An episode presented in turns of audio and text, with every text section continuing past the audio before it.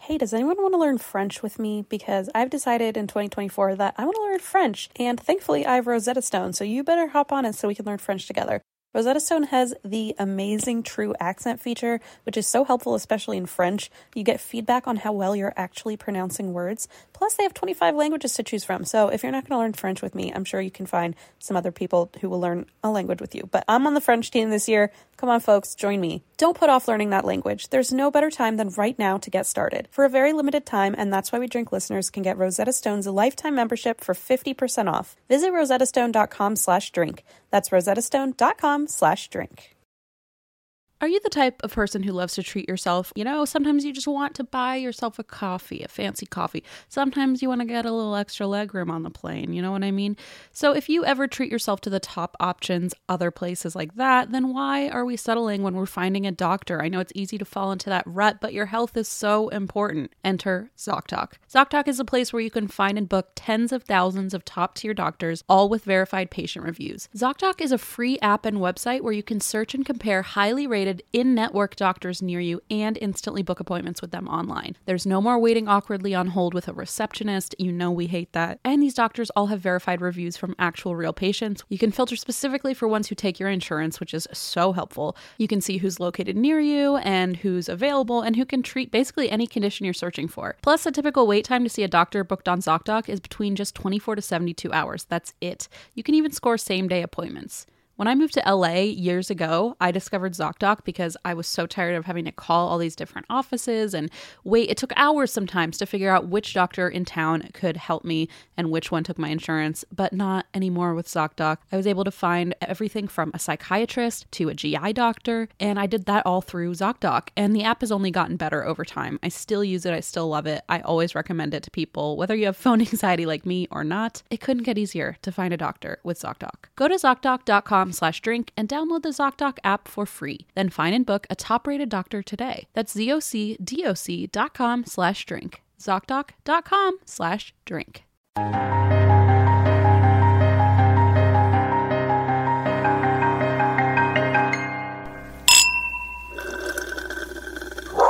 Well, we were recording through my laptop.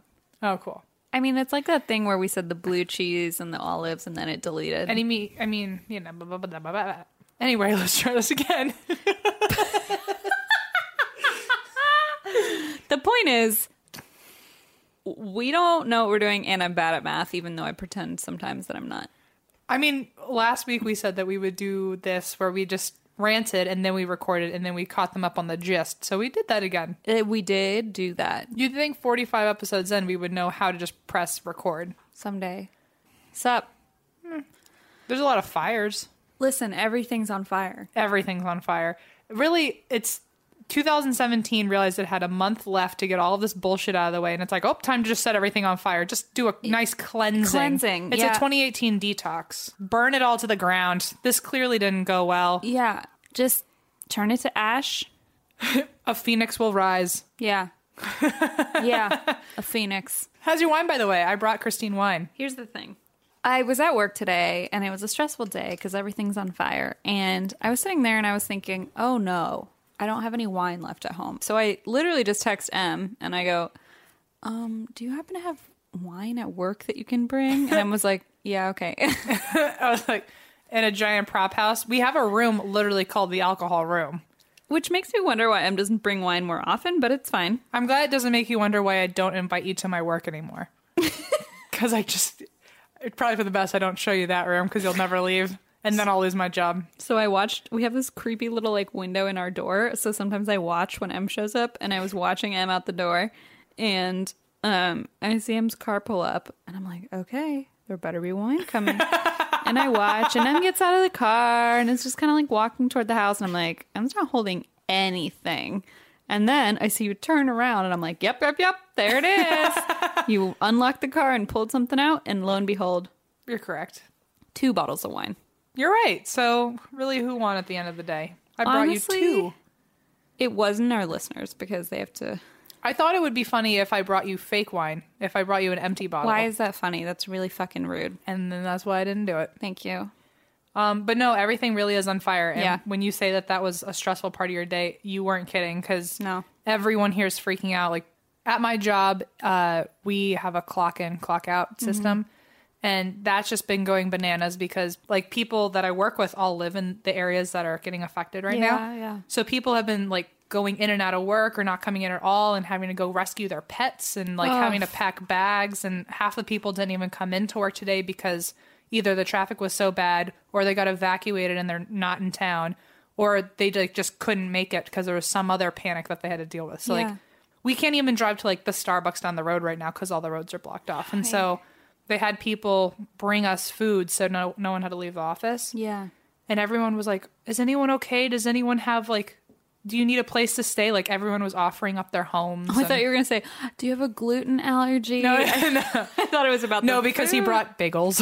so the answer's no. Is anyone vegan? oh, everyone is vegan. Oh, okay. It's very uh, unifying because currently there's like a bunch of people that don't have homes right now. it's really scary. that are at, like as, even just at my job. So we've been all kind of working together and making a phone tree of, oh well, if you can't find a place, you can stay with me, and Yeah. if I can't find a place, then I'll stay with you. And it's really wild. Like in we're in Burbank, but a lot of people like live in the valley or live up north, Yeah. and it's been empty. Like work has been empty, and yesterday was a holiday party, and they sent out an email like we're still gonna have it because technically we're open, but we have to move it indoors so you don't breathe in fucking toxins all day Right. or all night, and uh, like half the people aren't gonna show up, which I was like. Great open bar. Half the people aren't going to show up. like that's fine, but it, it's really scary. Like so many people just couldn't come into work. I actually got evacuated from work Oh my god. um, on Tuesday, and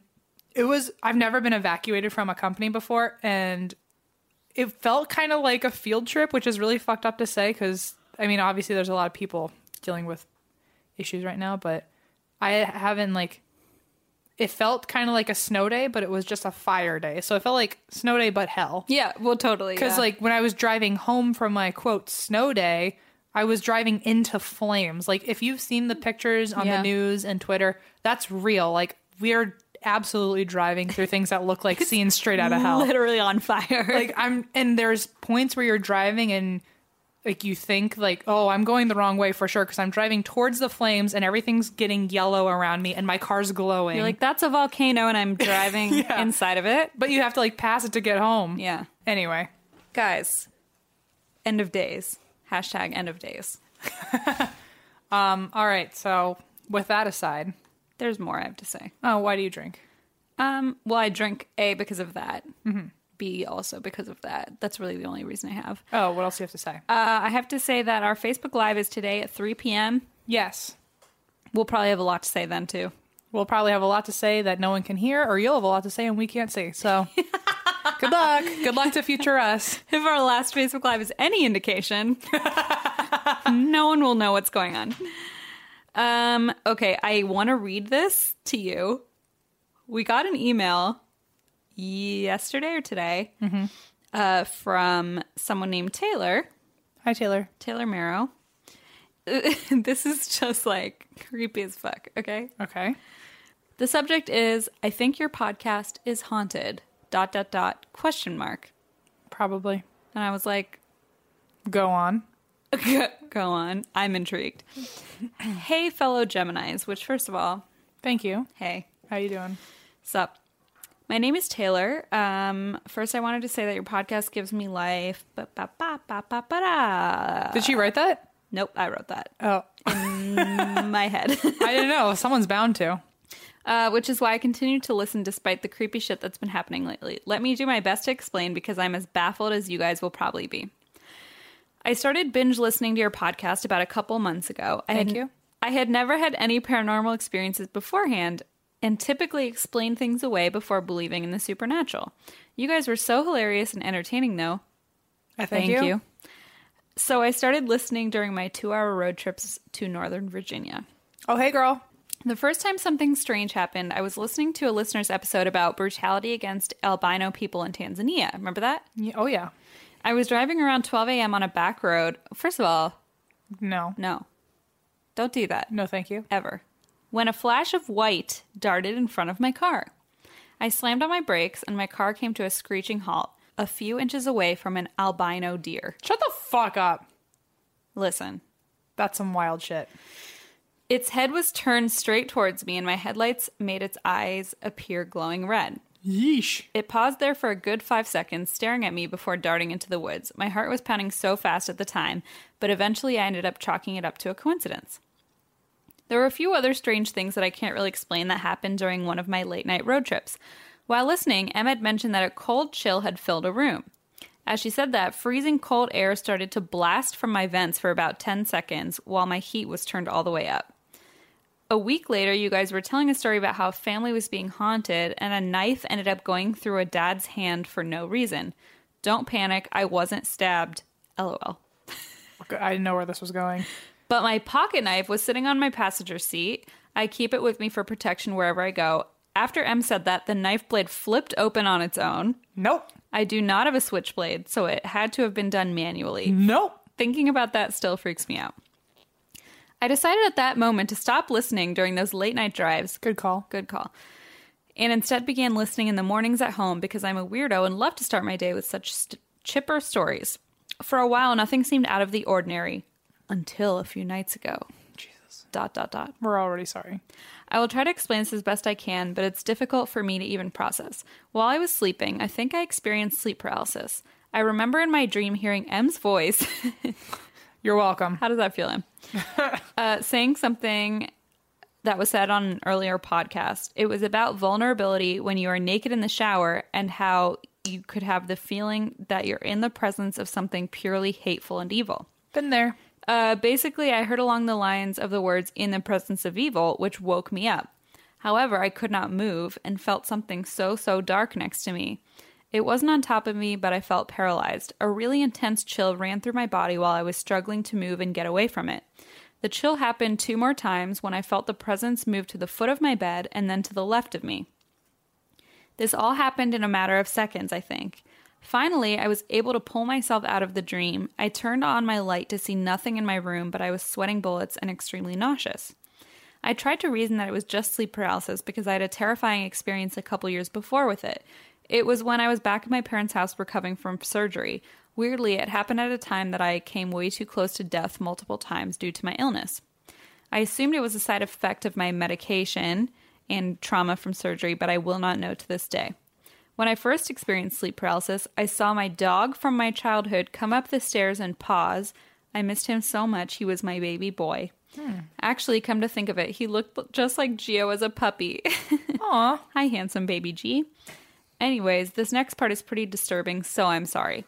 When Bandit, my pupper who passed away at the age of 13 in that house, turned to me, he transformed into a large black dog with red eyes. Oh, fuck. My mom was actually in bed with me, and she said I started to make choking sounds like I was gasping and trying to yell. I woke up sobbing, and I was so thankful that I didn't experience sleep paralysis again for a long time. I don't know what you guys think of this. Am I overreacting to things that should have an explanation? Am I right to be weirded out? My fiance thinks it's just random coincidences, but I have a deep feeling there's something more.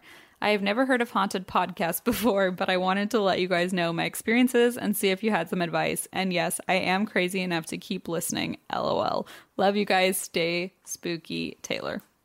Wow. Listen. What the fuck? I don't have. Just sorry. Just a lot of apologies. Just so many apologies. But the albino thing freaked me out. yeah, that freaked me out too. And I'll, I've never even seen a fucking albino. What deer. are the odds that you're listening to someone talk about albinos and you see an albino at the same time and they are both relatively evil? Like the story we told and that thing with glowing red eyes. Well, the story we told wasn't evil. What's happening to albinos? Oh yeah, That's pretty fucking evil. but it wasn't like the albino Oh, person. the was albino, evil. they're the victim for sure. Yeah, okay. But then the, Evil resonates with either story. what's the evil with the albino deer? That it jumped down at glowing red eyes and looked like the devil. That's pretty evil. Am I the only one making these connections? Yes. All right. Yeah, no, but it is creepy to be like hearing about. Just what are the odds? It's really fucking weird. anyway, So that's that. Anyway, that's all I have to say. well, we've taken up enough of their time, so let's just do this story. I want to hear it. So, guys, this is the first story I'm doing that's not about ghosts. I'm sorry. What? It's look. uh, At, Wait. I'm so excited. What is it? Tell me. this is a. I don't really know what you would call it. I guess a mystery. I guess a mystery. I it- really. It, has no genre. Is it what I think? What is it? I don't know. What, what do you think it is? I don't know. What is it? What do you think? Tell me. So this was a story sent in by Olivia, Okay. and I just thought maybe people needed a break because I was getting to a point where all my ghost stories were either about Exorcism.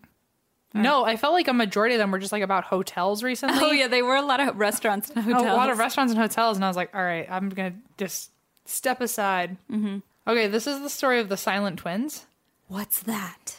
Do you know it? Okay, well you don't. You just you just said that. Wait, you mentioned it last week when I did Sabina Erickson and Ursula Erickson. Did I? You were Well, like, "Are those the silent twins? oh, maybe that was like a Freudian slip. Are these the ones that have the, they were in separate cells?" Okay, just tell the story. Okay, so the twins are named June and Jennifer Gibbons, My and that's not all. listen, I'm terrified. So, um, they were born in 1963 in Barbados, but they grew up in Wales. And at a young age, it became very clear that they um, were silent a lot. Like they wouldn't they wouldn't speak to like even their own parents, even as toddlers. Like they wouldn't babble to their parents, and they wouldn't babble to any anyone. the only people that they talked to were themselves. Were they like autistic? No, Oh, what the fuck? because that's like a sign of autism. Oh, like, yeah, like- oh, yeah, when yeah, you yeah. don't like communicate. Uh, No, that was a valid question. Thanks for laughing in my face. I was like, what the hell? Um, doctor, well, uh, so they took them to the doctor thinking that that might be the case. And the doctor was like, it looks like they're able to communicate with each other, but they're not talking to anyone else. oh, Yeah. Like they were voluntarily, even like too young to even be making any decision at all. They'd already decided amongst themselves that they only communicate with each other. oh no. Um, so the doctor deemed them elective mutes, where like they were just like choosing to be mute Oh. unless it was to each other. Okay. so they like understood what people were saying and they could actually talk but they were doing like that twin language Right. so nobody else knew what they were saying but they were definitely talking to each other and if anyone else even like tried to get their attention they would just go catatonic like they just like w- What were just the fuck? they would just freeze everything um later on which i shouldn't be quoting any of this yet but eventually um they spoke later Okay. as as adults um june june gibbons said we made a pact early on we said we weren't going to speak to anybody The fuck? she later confessed because this was in an interview um, also i think the interview because I, I saw the transcript and it was on i think snapjudgment.com Okay. so i think you can get it from there but uh, june said that they started their secret language as a game and then by the time they realized that they had gotten carried away with it they were unable to like break out like they were so used to it that they couldn't stop Oh no. so they would talk in their own language, but apparently, uh, in hindsight, that language was just sped up English, just like really fast, really, really, really fast what? English. Yeah, Well, they don't talk like this. yeah, something like that. Like, oh, blah, blah, blah, Let's have a fake language. Ready? hey, I'm out. What are you doing? blah. wow, I none of us know what that said. You guys, that was secret language. So anyway, they said that they felt trapped and they couldn't get out of speaking that way. That's terrifying. She said, It went too far, and although we longed to be normal, we couldn't break out. We tried to get back to the outside world, but it was too late. We were twins, but our personalities clashed to make things worse. It's like they actually kind of hated each other, but they also didn't know how to talk to anybody but themselves. So they were like What? forced to be friends, but also hated each other. so they were like the only ones they had, yeah, but they also They couldn't- hated each other. can't live with you, can't live without you. Am I right or am I right? So while growing up, they um, were the only black children in their area, so they got bullied a lot. Um, This was back in like the early '60s. No, they were born in the '60s. This was like the '70s, okay. and so that just encouraged them to talk even less to people. Sure. So if they even wanted to break out and try to make friends, they were bullied so much that they were like, "We might as well just not even try." For sure. By age 11, not only were they only speaking to each other and nobody else, but they'd begun walking in sync as well, like very shining shit. Yeah. they would walk down streets and like they would like perfectly step in in sync with each other um if anyone looked at them they would just freeze like they would just like go blank like zombie wouldn't move like stiff as a board What? Like if anyone tried to talk to them at all, they would just stop everything and just shut down. Ew, that kind of just gave me chills. That's so creepy. Like, can you imagine if someone just walked by and all of a sudden you just, just it reminds me of that Jenna Marbles video when she's like, if a guy, did you ever see this? I don't know. She was giving advice about like if guys ever bother girls at the club. Uh huh. And she was like, if you commit to it, like if you're dead serious and don't break your don't break and don't laugh, it will work every time if you just make an ugly fucking face and just freeze until they walk away. like they will eventually walk away. Like if if you break or laugh at all, then it's a joke and they like try to talk to you about it. But if they're like, "Come on, let's go dance," and you keep frozen, and they're like, "No, seriously, come on," and you keep frozen, and they're like, "Hey, that's not funny," and you keep frozen. Eventually, they're just gonna be like, "Fuck you," and walk away. I imagine that's what these little girls are like, where they're just like walking like in a little little step to step together, and someone talks to them, and then they just make a frozen face and just Until the commit person to it. goes away. yeah, Jesus. that's what I imagine. Creepy. So uh, they also refused to never leave their room. So they were always in their room and they refused to speak to their parents or even their siblings. Wait, so they refuse to leave the room. Yes, Oh, okay. you get me. No one else does. That's why we're. They refused. Okay, I got it. I Yeah, got yeah, yeah. I got you. So they only wanted to ever be in their room and Gotcha. they never left. Um, they wanted, if they wanted to watch TV, they would leave a note for their parents. So like, they can write, like they can clearly, obviously speak. Oh my god, they didn't even speak to their parents. can you imagine like i don't know if you're a supportive parent or like you just gave up as a parent or you're just like whatever as a parent but like you know your kids have never spoken to you in their entire lives they can clearly communicate and they just choose not to but anyway if they wanted to watch tv they would slip the parents a note and they would bring the tv next to the staircase so the, the girls could l- sit in their room and look over the balcony and watch What? tv and then if they, uh, I guess it said at one point, they got so synchronized to each other's movements that if one fell off a horse, the other would just throw herself off the horse. Like they just could not do anything without each other. Oh no, it's like when a twin has like a broken leg and the other one feels it. Yeah, except From this afar. one all, like grabs her own leg and breaks it, so they're the same. She's like, guess I gotta snap my f- fibula, Femur. femur. It's like um that episode of My Strange Addiction about their twins. Do you see that one? That we watched That's that a together. juicy one. That was a good one. That's a good one. That well, that's these girls in the past apparently. Oh right, But also those girls talked a lot.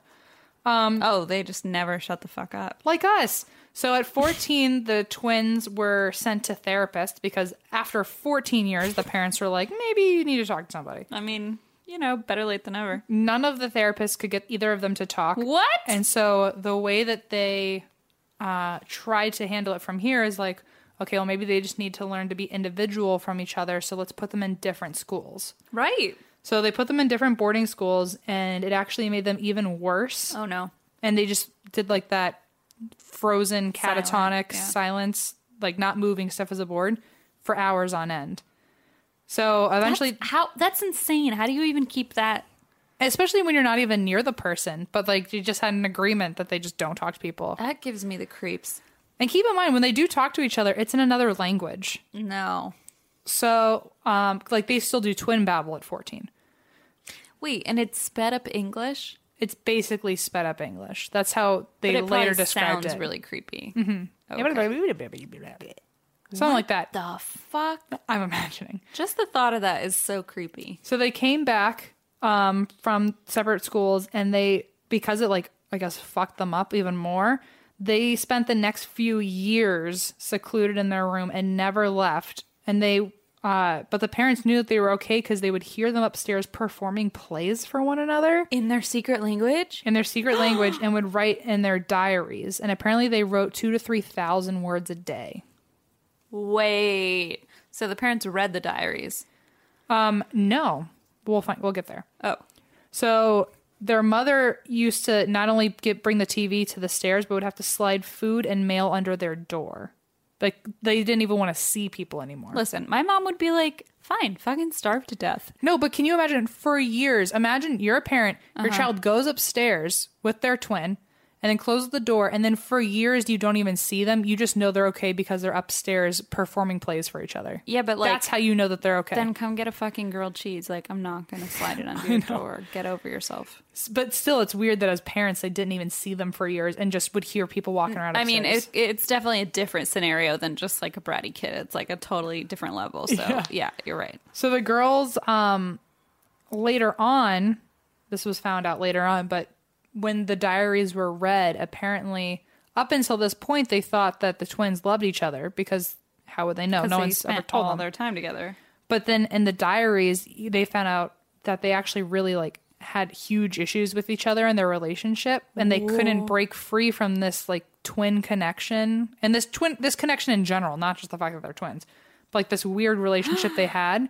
So June wrote in her diary. Nobody suffers the way I do, not with a sister. With a husband, yes. With a wife, yes. With a child, yes. But this sister of mine, a dark shadow robbing me of sunlight, is my one and only torment.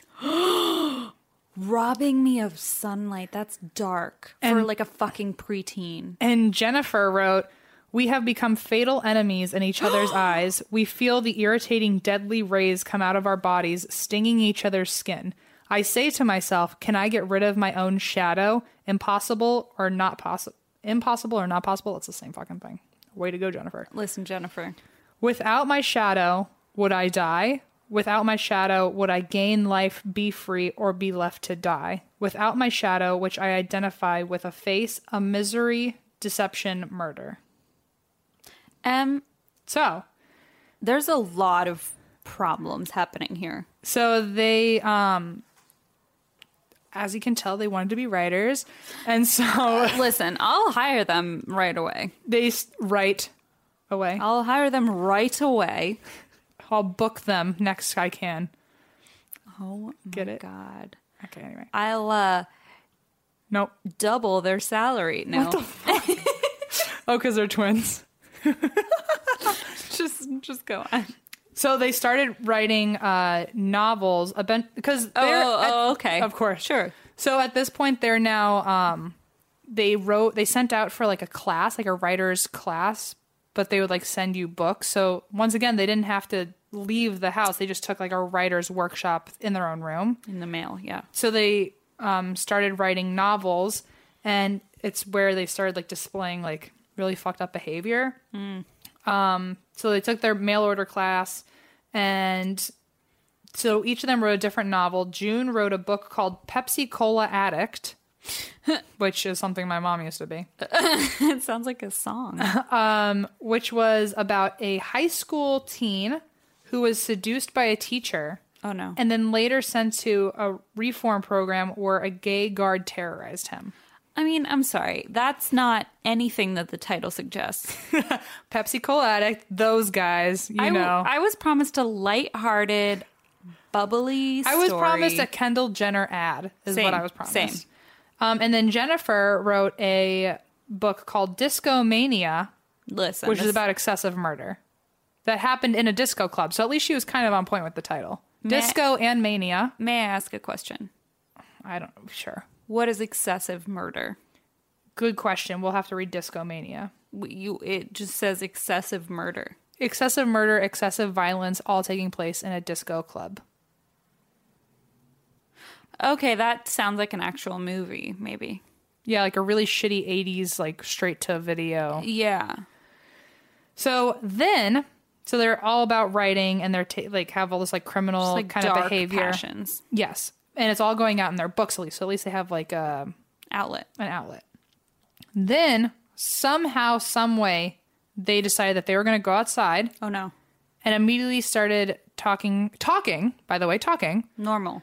to a two boys that were tourists What? because they were in Wales. So two American boys were visiting Wales. Wait, started were talking they to in these Wales sil- this whole time? yes, Oh. they were how- born in Barbados and lived in Wales.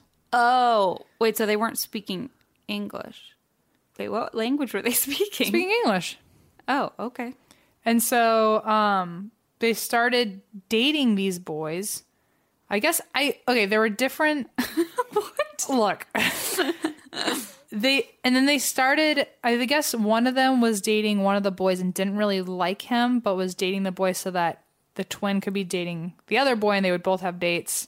Apparently, they could only talk when they were hammered.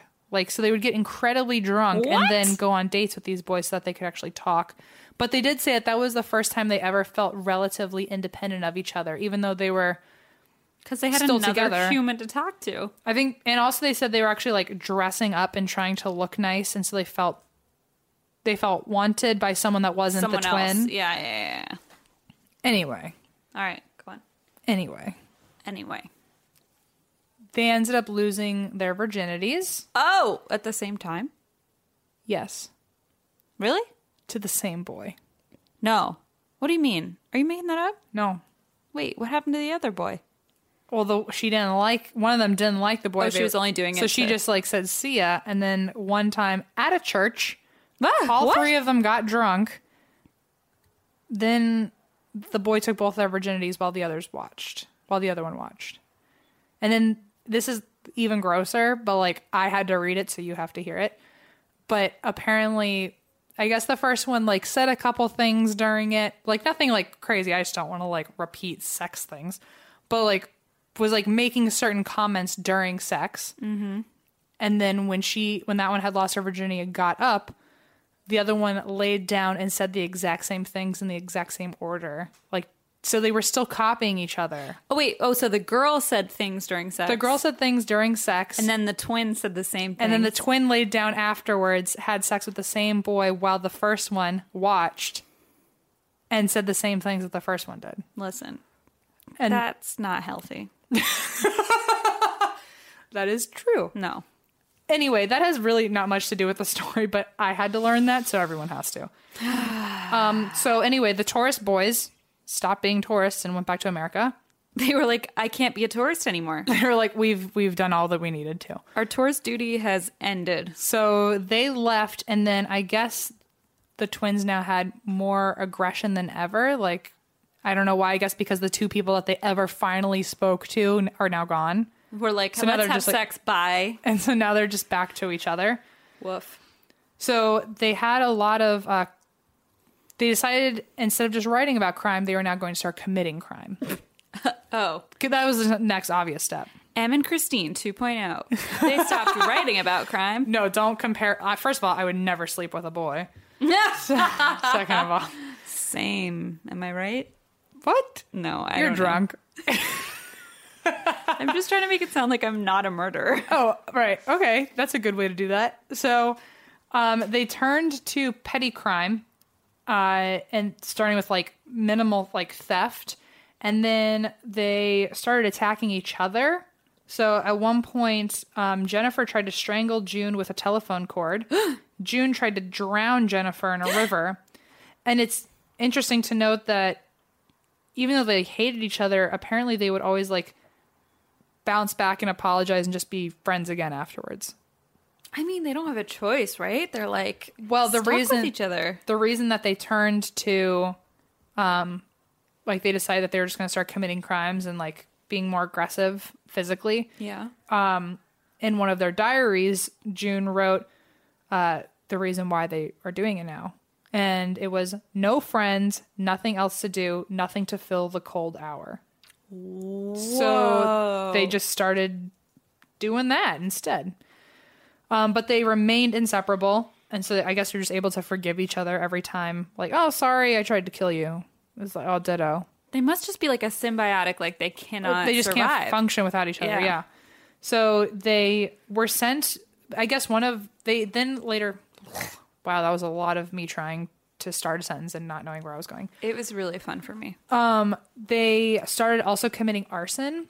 oh, no. and they burnt down a building and i think they burnt down like f- three or four buildings but here's the thing they would burn down a building and then they would call the police and like say oh there's like an arsonist someone burnt down the the the house and ran away and then when the cops got there because it was a small town the cops would see the two silent twins and be like well we know it, it wasn't you because like the arsonist just called us and you don't talk so like they were calling cops and saying, "I'm the arsonist. I just burnt this place down." And then the cops would get there and see the silent twins that everyone knew in town. Was like, "Well, it's definitely not you because you don't talk."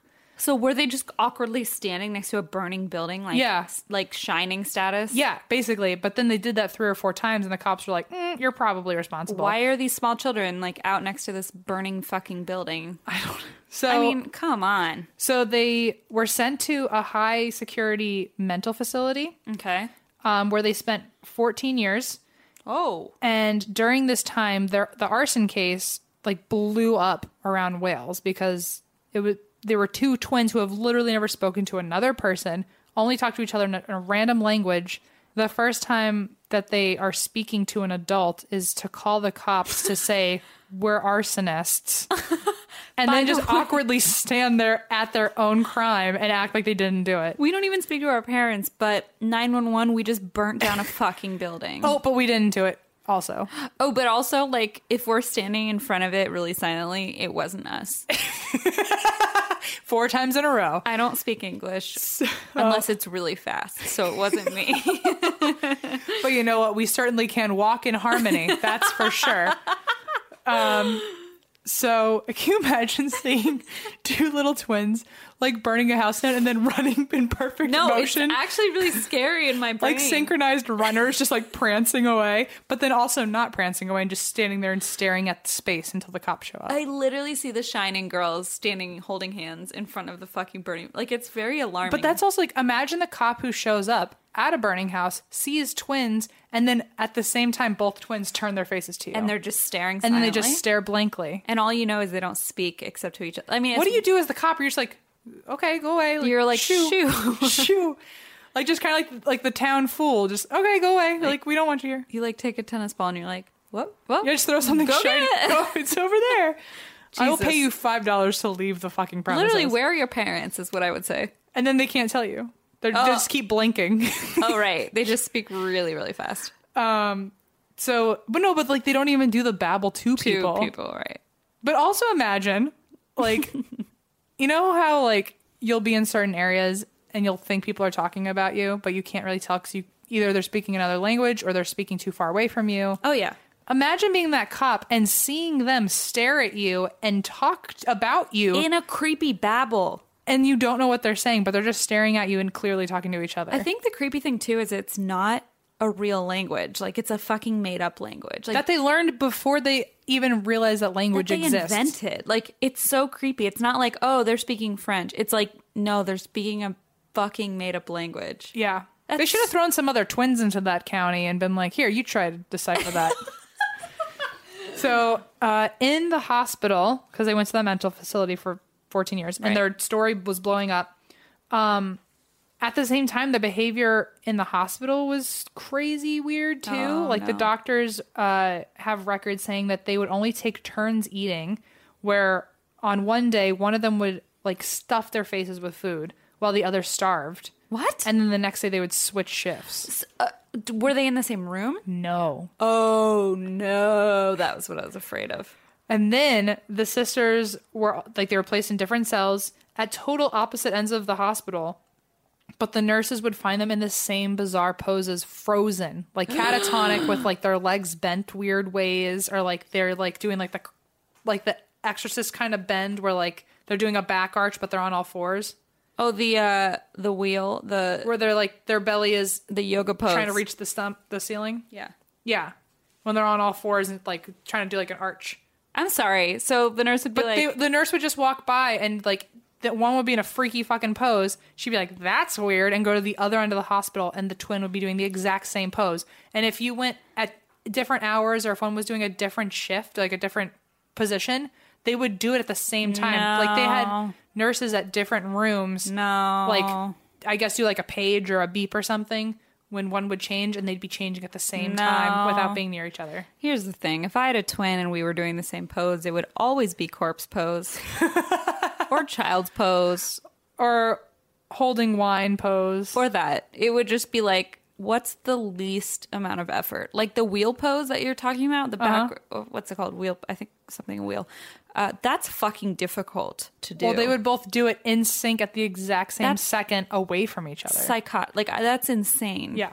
So then because the story was blowing up, an investigative journalist from the Sunday Times, her name was Marjorie, Mm-hmm. she was desperate to meet them. So she tried to interview them. She actually ended up writing a biography about them in the 80s. Whoa. But so she reached out to them and requested to meet them. And I guess the guards had to literally carry them to sit down because they did that cana- catatonic thing where they just went stiff as hell. and so they would literally just have to pick them up as like, s- just like stiff people. So even when they picked them up, they didn't like move. They No, were just, they would just like freeze every muscle. Oh. So the guards had to pick them up and bring them to the table. And then Marjorie was trying to talk to them. Obviously, they weren't talking. And then she, because she was an investigative journalist, she talked to the family first, like her parents, yeah. uh, their parents, and went upstairs to their room and found all the diaries. so the parents didn't actually know that they were doing, like, they were really into writing until the journalists found all the journals. Thousands of And she says that she was just scooping them into the trunk of her car, just getting all of Wow. them. And so she had read everything, and neither of them were talking to her during this little, um, like questioning. yeah. And she decided to just start talking about their writing. And she was like, you know, I'm a writer. And I think your writing is, you know, really good. And I read some of your stuff. And all of a sudden, they just totally started talking to her. Like they were so excited, and she says, I think she quoted them as like anxious little animals, like ex- like just so like explosive and like talking over each other to try and like get her opinion on their Holy stories. shit. And so she slowly, and by slowly I mean immediately, gained their trust because she was giving them like advice about their writing and shit like that. Yeah. So she started visiting them a couple times, and she Marjorie remembers it being like taking five hours to read a single page of their writing because it was like written really small and like cr- like really elegant cursive, so it was hard to decipher, and it was two to three thousand words a day. Jesus. So to read one page took up to five hours. So to read a whole book was taking her like a month. So it was it took a long time for her to get through all that. But she remembers them asking about every story and wanting every piece of advice they could get. And so she became their friend. And in 1993, she went back to talk to them again because they were about to get transferred to a different hospital. yeah. So she went to go talk to them about like what they like planned on doing or like if the, if they ever wanted to hang out with her. And Jennifer like interrupts her and says, "Marjorie, b- before that, I'm going to have to die." Wait, what? And Marjorie was like, "Why do you have to die?" And Jennifer was like, "Because we decided." What? Wait, what do you mean? Exactly. So during their transfer, after Marjorie left, they were then getting transferred to the next hospital, and Jennifer slept in June's lap with her eyes wide open. And by the time they got to the new hospital, Jennifer was dead. Huh? What? So later, they did an autopsy and they found they said it was a lethal inflammation of the heart, but there were no drugs, poison, nothing in her body. It's a total mystery how she died. But the fact that a couple hours before she was like, "Well, I'm going to have to die," and then said, "We decided." And then she died on the way to that hospital. Like before the end of the day, she was dead, like she predicted. What? Um, and then when Marjorie visited June next, like when she Yeah. visited her after Jennifer had died, June said, I'm free at last, liberated, and at last Jennifer has given up her life for me. Whoa. Holy shit. On and then uh Marjorie was like, Why on earth did that happen? Yeah. And June was like, Well, we decided between the two of us that one of us had to die so the other could have a normal life. And Jennifer said that she wanted to die. And so she died.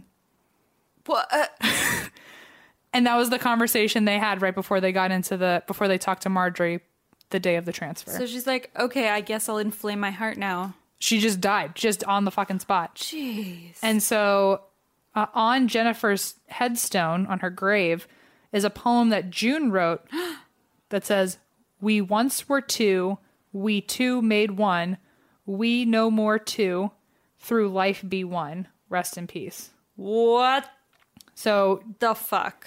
immediately after she died and when June was just like getting off the truck to get transferred into the next hospital like the second they they claimed her to be dead um, or deemed her dead.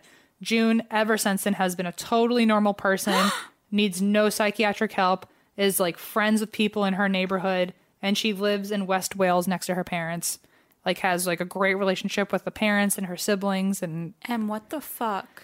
and, And uh, speaks normally. and speaks totally fine. Like, will gladly talk about the whole situation. So on Snap Judgment, I think is that website. Yeah. there's a whole transcript where she describes everything that happened between her and her sister. And when Wallace ends up writing a biography about this for them in the 80s, June told her that one of them had to die in order for the other to live a normal life. June s- admits and says out loud that Jennifer wanted to be a sacrifice so that June could lead an independent life and they ask her now like oh so you know you wanted to be a writer really badly are you like writing about any of this that happened and you know can we see anything any work you've done and she says ever since june died ever since jennifer died i don't need to write anymore it seems to me that as i get older i don't want to and i don't see the point in writing books now that i can communicate Whoa. uh, and then they said well weren't you able to communicate the whole time and she said yeah but i can talk now so like she like like the spell broke The fuck. Also, there's a BBC documentary called The Silent Twin Without My Shadow that was made in the 90s. And that's The Silent Twins.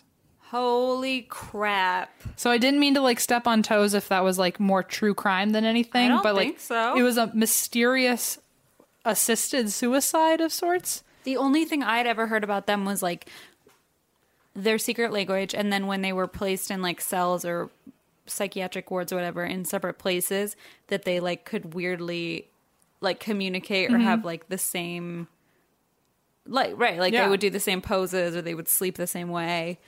Yep. Oh my god, that is trippy as fuck.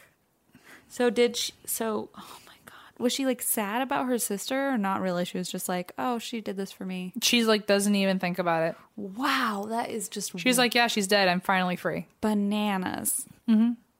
That is wild. Apparently, they talked for a long time about which one would die, and I guess Jennifer said, "I'm weaker, so I'll die." Oh, what? I, I don't know. Yikes. By now, you've probably heard about Burrow, a new kind of furniture company known for timeless designs, durable materials, and details that make life in your space easier. Last year, they brought their expertise outside with the launch of their outdoor line, which I love, and now they're adding more must have pieces to the collection. For example, Dunes offers seating, dining, and lounger options, while Scout is a new folding chair upholstered in a chic woven fabric. And I think I'm going to get two of those for the balcony. Blaze and I love to sit out there in the evenings after Leona goes to bed. And I love the idea of having a good looking, but also extremely useful and comfy place to sit outside. Made of durable materials made for all seasons, weather resistant teak, stainless alloy, and quick dry stain resistant cushions with easy assembly and disassembly, this is the perfect thing for your outdoor space. They also just launched a new standing desk, Copilot, with adjustable height, a durable scratch resistant body with built in storage to make working at home easier than ever. I'm in the market for a new desk, um, so this is definitely going to be my next bookmark. And of course, there's Burrow's legacy seating collections like the Nomad and Range, now available in new colors. And Em and I, that's like the only piece of furniture I think we actually share is our Burrow sofa in the podcast department. Love that thing. And that's why We Drink listeners can get 15% off their first order at burrow.com slash drink. That's burrow, B-U-R-R-O-W dot com slash drink for 15% off. burrow.com slash drink. Did you know Fast Growing Trees is the biggest online nursery in the US with more than 10,000 different kinds of plants and over 2 million happy customers in the US? You can grow lemon, avocado, olive, or fig trees inside your home on top of the wide variety of houseplants available. Fast Growing Trees makes it easy to order online and your plants are shipped directly to your door in 1 to 2 days. And along with their 30-day Alive and Thrive guarantee, they offer free plant consultation forever. I am so thrilled that we are working with fast growing trees. I spent about an hour and a half on the website trying to decide what I would love to order from their products. They have so many options and you can actually filter it by zones, by growing zones to make sure, you know, it'll work in your garden. Um, they have everything from massive privacy shrubs and trees to very, very specific flowers. I actually ended up ordering a lilac shrub for my garden. I recently discovered how much I love the smell of lilac. And so I thought, you know what? Perfect chance. Why don't I get some lilac growing in my yard? I think it's going to smell beautiful And I also got my mom a little lavender plant as an Easter present. Right now, they have some of the best deals online, like up to half off on select plants. And listeners to our show get an additional 15% off their first purchase when using the code DRINK at checkout. That's an additional 15% off at fastgrowingtrees.com using the code DRINK at checkout. Fastgrowingtrees.com code DRINK. Offer is valid for a limited time. Terms and conditions may apply. It feels very fitting that Juniper is currently sitting on my lap uh, because we all want our cats to be healthy and happy because when they're happy, we're happy. But because we're not mind readers, we don't always know when they're unwell. And in my experience, cats are not the most, you know, open when it comes to sharing their woes. And there goes Junie. Literally jumped right off me. So helping us keep tabs on our cat's health is just one reason you should use Pretty Litter. Pretty Litter's ultra absorbent crystals trap odor instantly. No more cat bathroom smell, thank God. Pretty Litter's super light crystal base also minimizes mess and dust. Plus, the crystals last up to a month, which means less scooping and fewer trips to the garbage can for Blaze, because that's his job. Here's the coolest thing about Pretty Litter it changes colors to help monitor early signs of potential illness in our cats, including urinary tract infections and kidney issues. And Pretty Litter ships free right to your door in a small, lightweight bag. Pretty Litter has changed the game. The litter box is right near Leona's room, and so it is very delightful to not have that litter smell all the time when she's taking a nap. Plus, we can rest easy knowing that Juniper and his little kidneys are healthy. Pretty Litter helps keep tabs on my cat's health and keeps odors down. You and your cat are going to love Pretty Litter as much as we do. Go to prettylitter.com slash ATWWD and use code ATWWD to save 20% on your first order. That's prettylitter.com slash ATWWD, code ATWWD to save 20%. prettylitter.com slash ATWWD, code ATWWD. Terms and conditions apply. See site for details. This episode is brought to you by Progressive, where drivers who save by switching save nearly $750 on average. Plus, auto customers qualify for an average of seven discounts. Quote now at progressive.com to see if you could save. Progressive Casualty Insurance Company and Affiliates. National average 12 month savings of $744 by new customers surveyed who saved with Progressive between June 2022 and May 2023. Potential savings will vary. Discounts not available in all states and situations. Listen, I'm going to tell you something.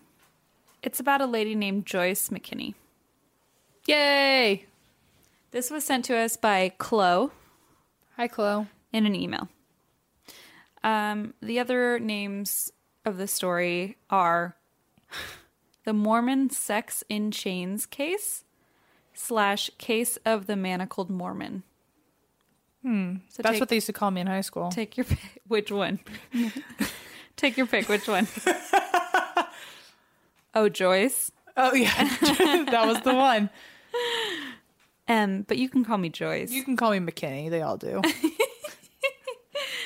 Okay. Joyce McKinney. She grew up in a small town in North Carolina and moved to Utah uh, at some point in the 1970s to go to school. She was a beauty queen in that she won uh, this award called Miss Wyoming Dash World, not to be confused with the very legitimate Miss Wyoming Oh, pageant. right. Okay. It's like the knockoff brand. yeah, it's literally It's like when Oreos are called like chocolate cream cookies. It's like, eh. yeah, yeah, or like um, cinnamon toast crunch. I think is called like cinnamon t- cinnamon squares cinnamon, cinnamon bread squares it's like no that's that's disgusting or like fruit loops is like rainbow circles it's like mm, all right rainbow circles yeah so she basically won miss wyoming dash world which she was living in utah also. so she's not tony the tiger she's like timmy the cat she's they're all right they're discounted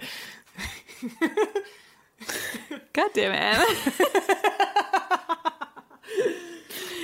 yeah short answer yeah and so to this day articles call her miss Wy- former miss wyoming she was never miss wyoming got it just to point that out.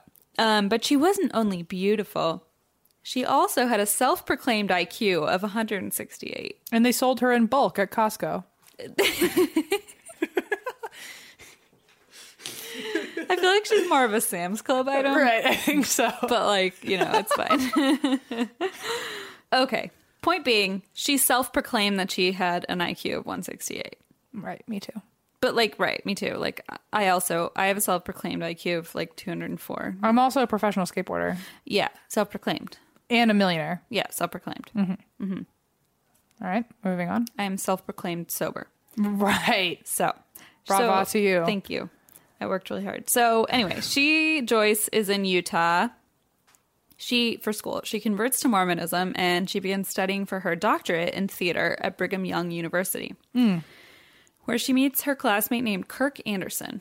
Okay. So at this point, she's 27 and he's 19, and they have like a brief courtship, like a romantic involvement. Uh, they're together for a little while, but Kirk was also Mormon, and so he deeply regretted having sex with her because of his religious belief, which was to wait until marriage. Okay. So he left her to become a Mormon missionary. So Joyce is horrified that Kirk has left. Um, so she moves to Los Angeles and starts acting so she can raise enough money to hire a private investigator to find Kirk wherever he's gone off to. All right. Uh, the investigator finds out that Kirk is on a Mormon mission in England. So Joyce and her friend Keith May hop on a plane to go find him. All right. Good start. Just hop on. They hop on it. They take a little trampoline and they just boop. Doink. Here I am. So they go to England and they find Kirk In, Cur- in England. in a church. Okay. Joyce approaches him on the front steps of the church, chloroforms him, Oh my. and drives him out to the English countryside where she has rented a house. Of course. She handcuffs him to the bed, spread eagled, and tells him she's rescuing him. Oh shit. Uh, I will also add that it's probably not important, but I think it's important to add that the handcuffs were lined in mink. All right. So PETA's pissed too. So, so she's just making enemies left and right. she has burnt all of her bridges. um, okay, so she leaves Kirk chained to the bed for days and rapes him. Um, the whole time she's c- trying to convince him to agree to marry her. oh my god. He finally agrees, just so she'll stop assaulting him. Fair. And so she like lets him go because he convinces her like, "Oh yeah, okay, I love you, I'll marry you." The second she lets him go, he pieces the fuck out, contacts police, tells him the whole story, and they arrest Joyce. But this is the '70s. The tabloids went bananas. They were like, "How could a woman Oh rape my a God, man?" Jesus it was Christ. really bad. So it was, you know, he was a six foot five, two hundred forty five pound man Right, of course. So they're like, there's no way a woman could rape you. a Mormon man. She was 112 pounds. They were like, there's no way she could kidnap and rape you. That's ridiculous. You're right. Okay. Yeah. Sure. So some of the headlines were the case of the manacled Mormon, the Mormon sex and chains case. So, like, they made total light of this. And Yeah. it's just awful because, like, he went forward and was like, this happened to me. And they were like, oh, this It is was like just turned to like, hilarious. yeah, just turned to this giant locker room joke. Totally, totally. Like, if you flip it on the other direction, it's like, Yeah. can you imagine? You know, it's horrifying. Um, but it actually turns out that British law had no provision for a woman committing rape on a man. They had no prior Great. legal precedent for that. So there was like nothing they could do. So instead of feeling horrified or ashamed or anything by the media coverage, Joyce actually thrived in it. Surprise. Yeah, right. So when police picked her up, she scrawled a note on a piece of paper that said "Help me!" exclamation point and held it up to the back window of the police car as she was driving away. Oh shit. Um, and then before she went to jail, she wrote two letters, one to her parents, one to the press, and then she explained that she put one in her vagina and one in her rectum. Oh my god. She gave exclusive interviews to the Daily Express. She made a fortune selling her story. Like I think they gave her 40,000 pounds Shit. at the time, like in the 70s, 80s, to like just explain what happened, which is probably and this like- poor guy is just getting like berated Oh, yeah. for what happened to him and she's just making millions. Oh yeah. God damn it. Uh, so she claimed to love him, Kirk, so passionately that quote, If he had asked, I would have skied down Everest in the nude with a carnation up my nose. I I mean, I think we'd all like to find a love like that, you know? oh yeah, especially with the origin that they had. God, Okay. does she ever get um justice? Does Does- she get justice? Do we get justice on her? Things get real weird. Okay, Real weird in a way that you don't expect them to get weird. okay. So McKinney uh, told tabloids that her preparation for the kidnapping included reading books on deprogramming people who were in cults. Oh shit! Uh, she said the Mormon Church was a cult. Remember, she was also Right. had also joined the Mormon Church. Um, she said the cult had convinced her true love, Kirk Anderson, to shirk her and run away to England. Uh, despite the fact that she later denounced Mormonism, uh, she was apparently like super dedicated to it for a while. So she had converted to it while she was in school. Um, but she became obsessed with the Osmond family, which was like this. Like the Donny Osmond and all that. I feel like probably it was a Mormon like celebrity family of the 70s, and there was like Okay. a ton of them. So probably Osmonds, the okay. Osmonds, yeah, the Osmond family. So she said um, her goal was to marry into their family, and she ha- set her sights specifically on Wayne Osmond, and she spent years just like obsessing. Let's look up Wayne Osmond. All right, let's do it. Ew, Let me see. Let me see. Let me see. Let me see. I don't get it. I'll find a, I'll find a picture of him from his yesteryears. Oh, that's probably fair. Let's give him a chance. It's the best I can do. Hot. Obsess away, girl. That's- it's so understandable. pretty unpleasant. Whatever. You know, I will say he's one of those guys that age helped. okay. He became better looking as he got older. I'll also say that, like, you know, if Miss Wyoming Dash World is into you, I mean, you gotta jump on it. uh, some you did something right. you know, he may, maybe didn't get Miss Wyoming. But you got Miss Wyoming Dash World. I mean, what else are you gonna do? I didn't get Miss Wyoming Dash World, I'll tell you that. Uh Listen, most of us didn't, uh I, I got Miss Tanzania. So and there's no not even a Dash World, so you really won up the game. I there. got a whole a whole country. Not a whole country. Hunt country? Allison? Um, god damn it. Remember that time you asked if people in Tanzania speak click language and I was ready to kick your ass? How are you dating Allison? I'm like, Because you deleted that part out of the original episode. I she didn't know about it until just now. oh no, I bring it up all the time. Do you tell her? Oh yeah. Damn it. I'm so lucky. Listen. Let's move on. So here's what happened.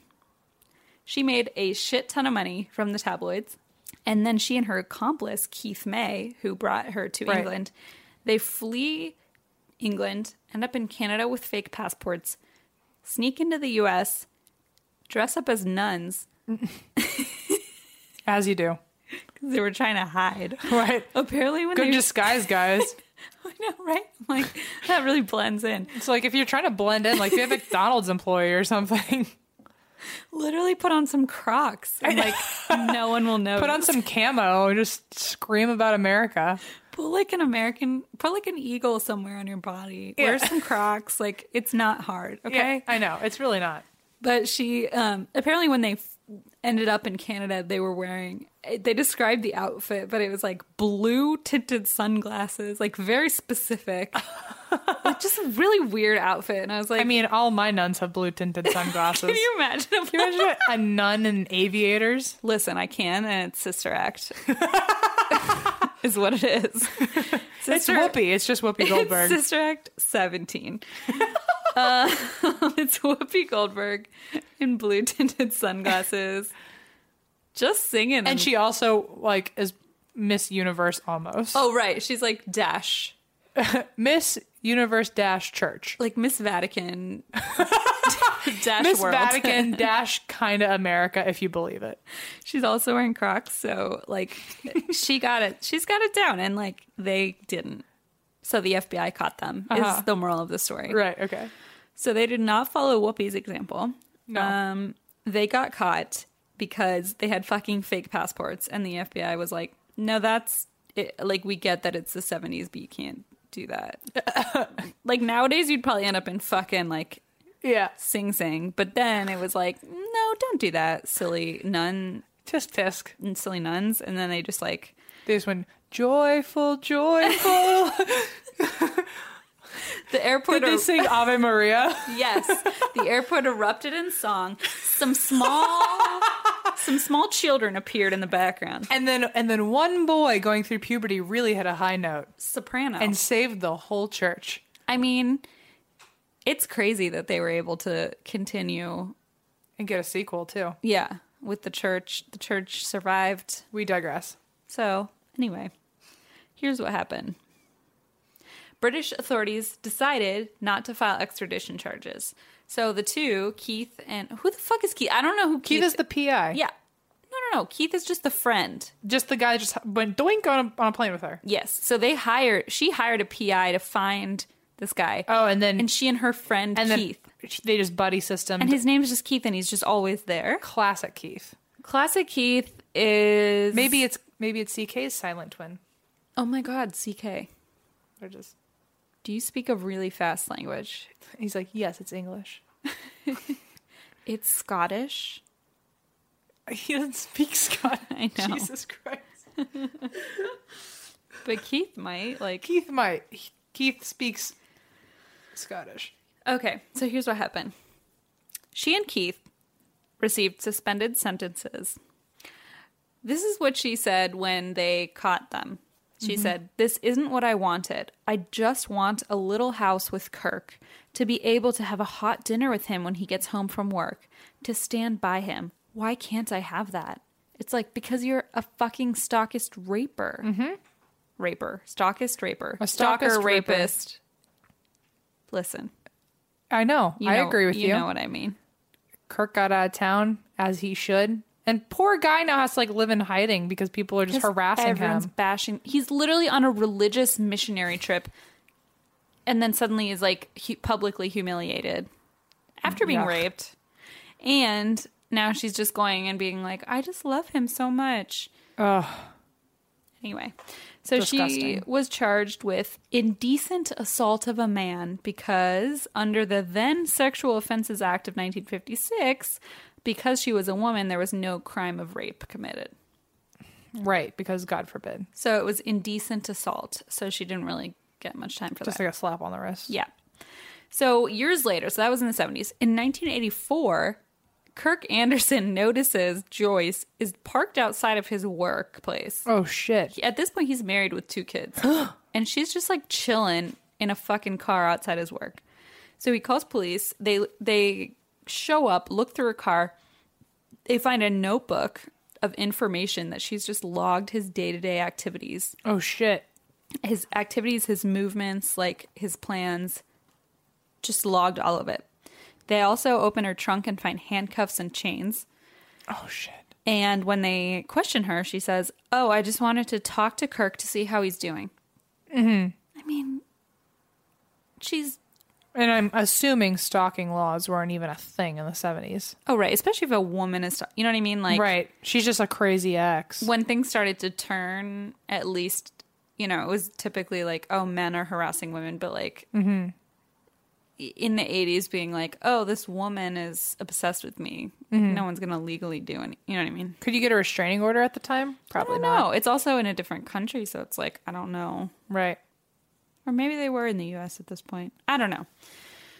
So, anyway, she tells the whole story because, again, she just like loves the limelight. Mm-hmm. She tells the whole story to this film director named Errol Morris, who's this famous director. He uh, directed like Holocaust film, like just really intense documentaries. And he creates this Oscar winning documentary about her. God damn it! It's called Tabloid, and it's about her life.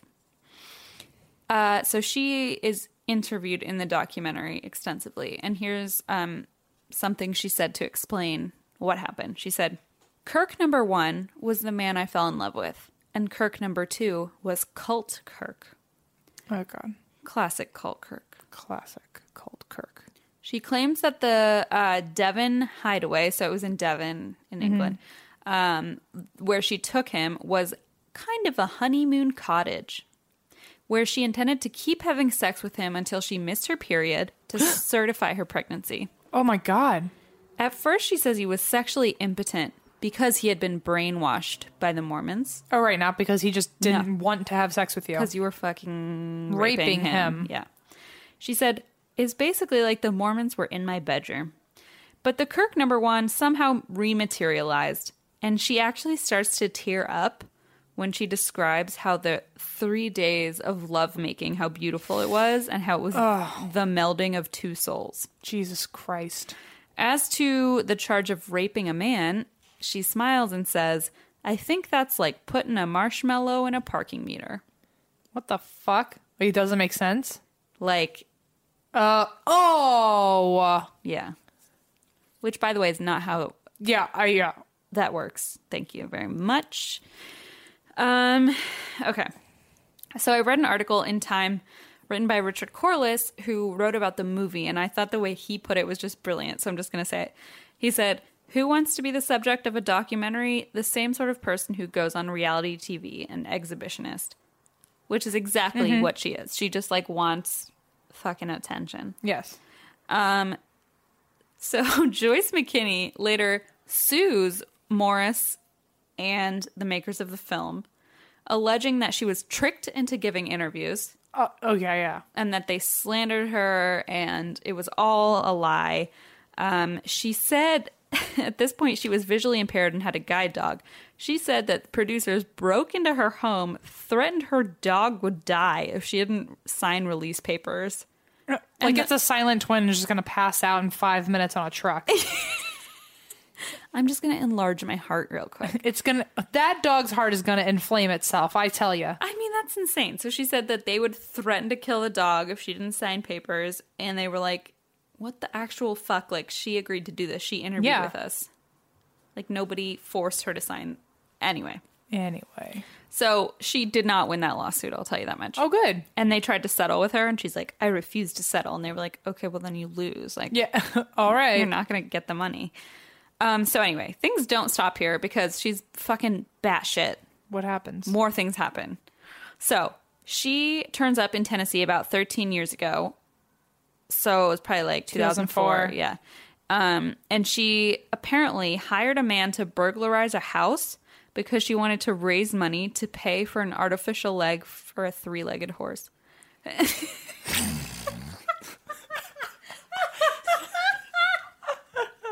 what the fuck? Listen, she hired That is downright bananas. She's Looney Tunes, I tell you what. it gets weirder. Oh wow. So in 2008, a couple of years later, she's back in the news, even though she tried to be discreet by using her middle name, which is Burnin. Uh huh. So she's instead of Joyce, she used Burnin McKinney. Uh, she was spotted in South Korea under her fake name because she was having her favorite dog, named Booger, by the way, Cute. cloned into five puppies. What the fuck? Okay, to be fair though, if I had the money that I could clone Geo, you know there'd be at least 10 of them. Listen, I talked about that at work all day. but also, it costs $100,000. Yowza. And then I thought, you know, you're cloning your dog, but it's still like not your dog. Like, it's just a little weird. Like, why not rescue a dog who needs a home? Why not clone the horse before it had three legs? And then you've got a four legged fucking horse. You don't gotta rob Or anyone. just like kill the first one? I mean, now you got seven legs. seven my- legs, two horses. One's gonna die, but at least you. just like tie them together. Yeah. Yeah. They'll just do like that weird race that people do during team building days. PETA is going to kick our ass. Listen, all I have to say is I get why you would clone your dog. Like, I get it. But also, like, there are so many thousands of dogs that have to be euthanized. Mm-hmm. Like, take a puppy who needs a home. Aw. But But whatever, we get it. I'm not on a pedestal. It's Of fine. all the things you've done, this one makes the most sense. of all the things who's done. Joyce Kinney. Oh, McKinney. Joyce. Yeah, yeah, yeah. Of all yeah. things she's done, this is the one thing I agree with. This is the one thing. So she gets her dog cloned in South Korea for a hundred thousand dollars, and she's like, I didn't do that, and they're like, Do you think the puppies' tummies have a print that says "Made in Korea"? Yes, and actually, I think it's a sticker, like one of those little. A little scratch and sniff. No, what the fuck? I don't know. It's fucking late. here's the thing. She had all these fucking puppies cloned. Okay. Then she's like, I didn't do that, and they were like, What? Yes, you did. We have. It's literally you, and she's like, That's not me. And they were like, She's like, That's not my name. And they're like, Yeah, it's your fucking middle name. Like, what do you mean? That's like me when I know I've done something wrong. And I'm like, no, I didn't. It's a little kid being like, it was my imaginary friend. You're like, I'm not fucking stupid. when I was little, I blamed my cousin on eating all the Oreos, like sneaking, waking up in the morning and sneaking downstairs and stealing the Oreos from the top shelf and eating all of them. And I was like, he did it. And they have a picture of me going, he did it. And I've got a bunch of fucking cookie all over my face. like, no, I didn't.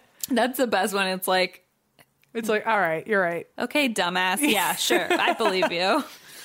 Yeah. So she's like, I didn't, I know that was, I didn't clone a dog. And they're like, you're holding five puppies. Yeah. It's like, okay. It's you. And they literally look like your dog, by the way. And also, like, we see your face and you used your middle name. It's not sneaky. Yeah. So she's like, oh, yeah, okay, oops, that was me.